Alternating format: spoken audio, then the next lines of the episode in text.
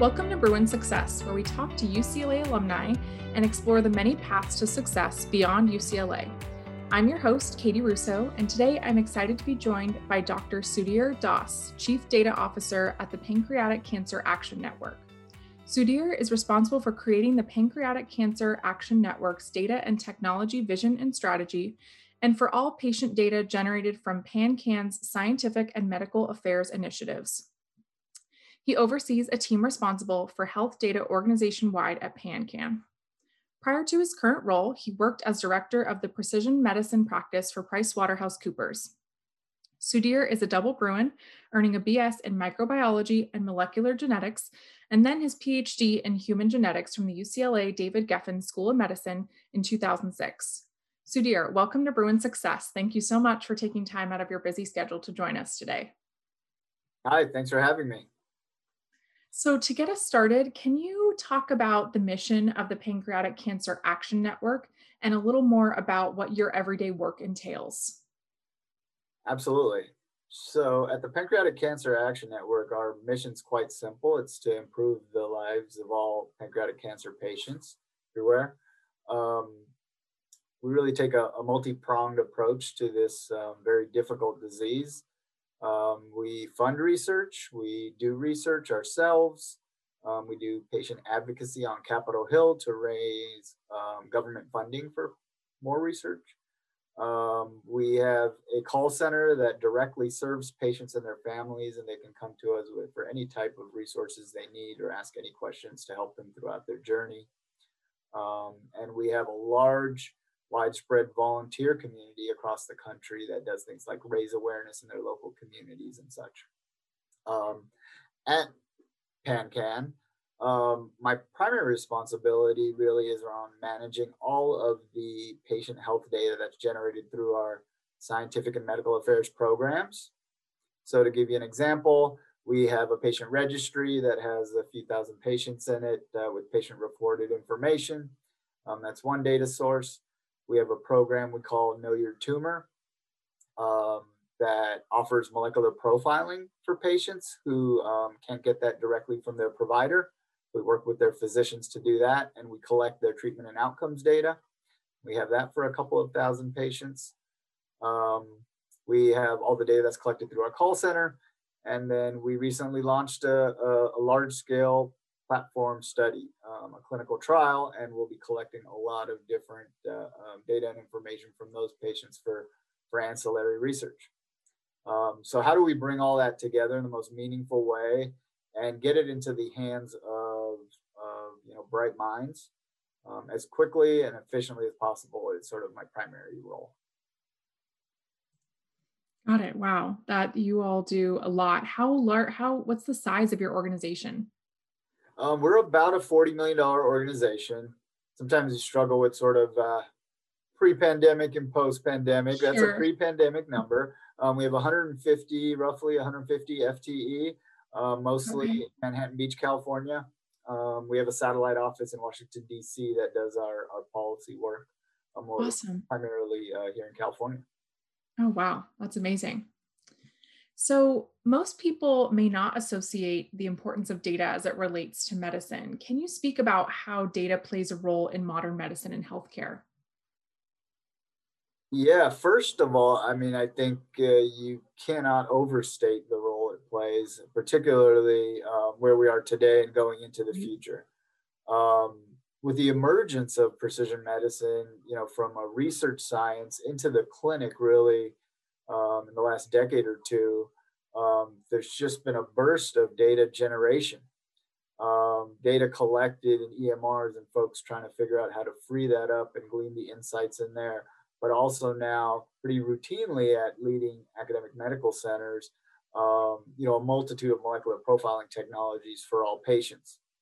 And hidden in all that data are great insights and um, you know um, new advances um, that we just don't know yet. So it's incredibly important, um, and I think will be increasingly important not only in from a research perspective and a retrospective perspective, but ultimately at the point of care and in clinical decision making. Yeah, absolutely. I can say I'm sure just like you said, given where we are right now, it's the importance is only going to increase of people seeing just how we can use data to make sure people are making informed decisions and thinking about patients and how we can improve, you know, healthcare for all. Yeah, it's it's a tremendous and booming industry of sorts, you know, that's emerged over say the past 10 years. You know, there's there's new industry segments, uh, data aggregators that sole purpose is to bring these data together in a way that's meaningful. Um, and literally billions in investment uh, going into it. So it's uh, here to stay, that's for sure. So, your career journey seems very unique. Can you talk about how you made the transition from PwC to PanCan and your overall career direction? Sure. Yeah. Um, the the unique aspect of it actually starts a bit before that. Um, so I was doing my doctorate there in, in genetics and bioinformatics.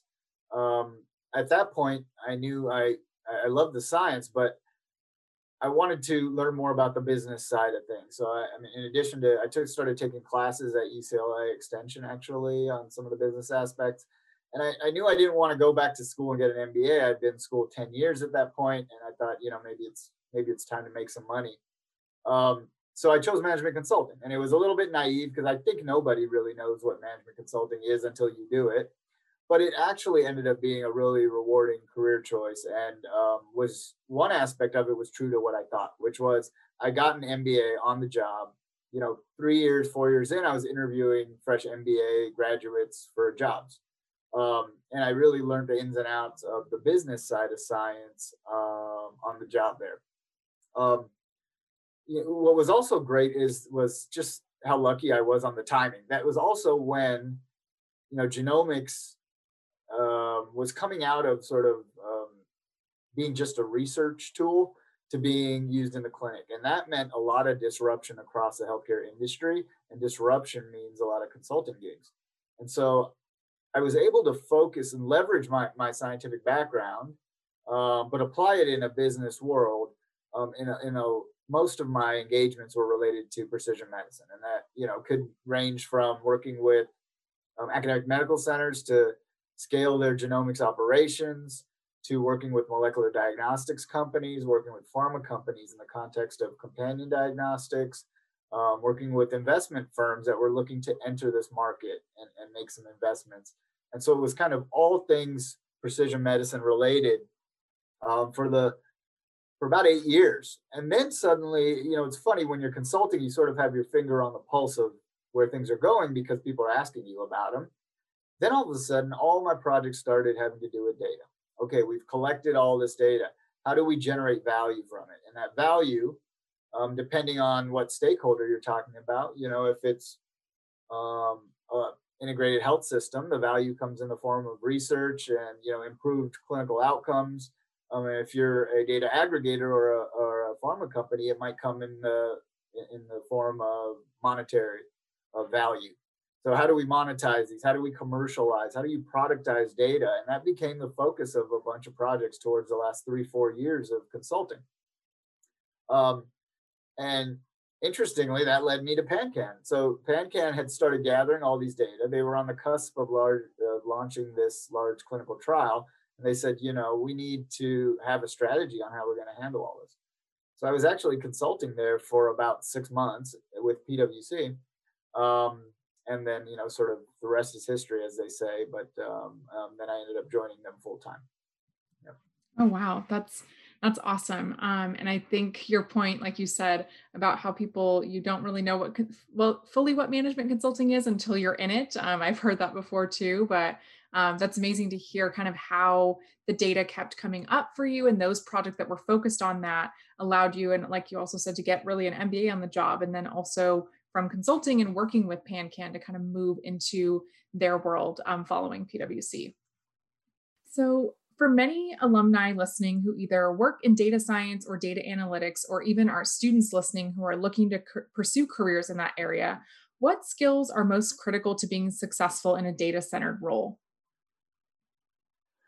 Um, you know, uh, first I should start by saying, you know, there's going to be tremendous opportunity in this space particularly with anyone with some technical depth. And when I say technical, not just on sort of um, the um, um, IT side, technical, but technical when it comes to science um, or medicine, you know, clinical science or or basic science.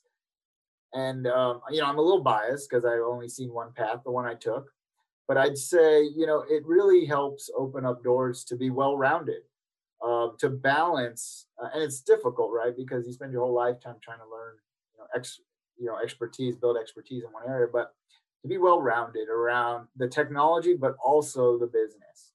It's very difficult because I'm actually trying to hire one now uh, it's very difficult to find people that are well rounded and go deep enough on the technical front, um, but have sort of uh, um, you know the business prowess to communicate effectively, to be a leader, um, and to build teams. And to be well rounded like that, the opportunities really will be endless in this space. Um, these folks are in extremely high demand right now, and it's that um, balanced view. Um, I think that's difficult to find. Yeah, absolutely. I, I think that's such a important point is like you said, having the technical skills and experience and also being able to kind of build up your soft skills and the business acumen so that you have, you know, each of those foundational kind of that foundational knowledge covered and can come into the role and feel like you, you know, once again can do the data work, but also how do you communicate that to audiences who don't have a background in data and things like that? Absolutely. Yeah. So, all data, of course, has privacy implications, but medical data especially needs extra layers of security and confidentiality. In a world where we see lots of data breaches, what does your team do to make sure your data is safe and secure? Yeah, so I mean, there there's a lot of different measures that we put in place. Um, I should say most notably, well, one is, you know, we ensure that all of our privacy and security is, you know, at the highest, most level, as um, do we ensure that of all of our vendors. Um, secondly, we do not keep um, personal information with the health data on site in our, you know, in some servers on site at PanCan. That's all held by our vendors who have, you know, expertise in those areas. And again, we do expert reviews of all their privacy and security policies to ensure they're as strong as possible. Um, we also ensure that you know all staff associated with our health data is properly trained. Um, that's extremely important, and that we have the appropriate checks and balances and, and policies and procedures in place to to manage those things on an ongoing basis. Um, oh, that's fantastic. So, what do you think is the next big thing in data as it relates to medicine or healthcare, and anything specifically related to COVID's impact and how you all are navigating that? The next big thing, you know, I think there's one thing that has really been the big thing that I'm not sure anyone's quite um, solved for yet. And that's really to accumulate a critical mass of data that includes, you know, whole patient journeys um, patient treatments, patient outcomes, but also a, a pretty detailed molecular workup in a way that it can use to actually inform clinical decision making. So the way sort of um, clinical guidelines, national guidelines, and the regulatory processes work, they don't really enable one to say, hey, look, I have this great database. It's saying every time I see this mutation, I should give this drug. You can't just look at that and then you know see it and give the drug. So the whole field including the regulators are evolving towards what's inevitable which is we should be using the best of our information that we have to make decisions. It's just not quite there yet. There's not enough data. It's not robust enough. Um, but I, I anticipate we will get there. And and probably in smaller use cases in certain disease areas where it's more straightforward. But i think that's what i look forward to coming um, seeing that come to fruition because I've seen it and dealt with it in, on many many businesses that you know had um, aspirations of, of reaching that point. But it's it's a big problem. It's not just a data problem. Um, it's just you know the whole system hasn't been really um, um, know built to to make decisions on primarily a real-time data based way so. Yeah, and I'm sure, like you said, um, a system like that, that you know, you see this need and and that coming to fruition at some point would be so beneficial for all the healthcare and medical professionals, like you said, to be able to really see the full patient journey and evaluate, you know, how different illnesses and things like that are impacted, you know, with the medications they're taking and all of that. You know, primarily as an organization, we're concerned about pancreatic cancer patients and their Mhm. access to healthcare amidst the pandemic. Um, we, you know, have a lot of anecdotal evidence that, you know, rightfully people are less likely to go get checkups and um, li- likely to, to avoid large tertiary centers and travel to get treatment and so on. And, um, you know, with pancreatic cancer, um, I didn't talk about it, but, you know, we lose 80 to 85% of our patients in year one. It's diagnosed very late because the symptoms are often, um, you know, very common things for older people, backache, you know, abdominal ache. And, you know, if you're in the middle of a pandemic, you're probably less likely to get those subtle symptoms checked out. So we have real concerns there and continue to educate all of our patients about it. And I'm, I'm very curious, you know, there's going to be years and years of studies that come out um, as we emerge from this pandemic about how, you know, other um, disease areas were impacted by this. Um, and I fear the news won't be great, but um, you know we continue to be steadfast um, to try and educate our patients that their treatment is important. Right. Yeah, I think that's that's a huge theme. Even just as an everyday citizen, I've seen too, and even like talking to my parents and things like that as they're getting older. Um, like you said, just this extra, these new layers of fear and anxiety around going to, going to healthcare appointments and getting those regular checkups, and that people, like you said, that I'm sure that data will come out and seeing the impact. Um, and it's yeah, it's definitely really challenging for so many. You lead a very important team at PanCan. Can you talk about your leadership style and how you've continued to refine and enhance your management and leadership skills throughout your career?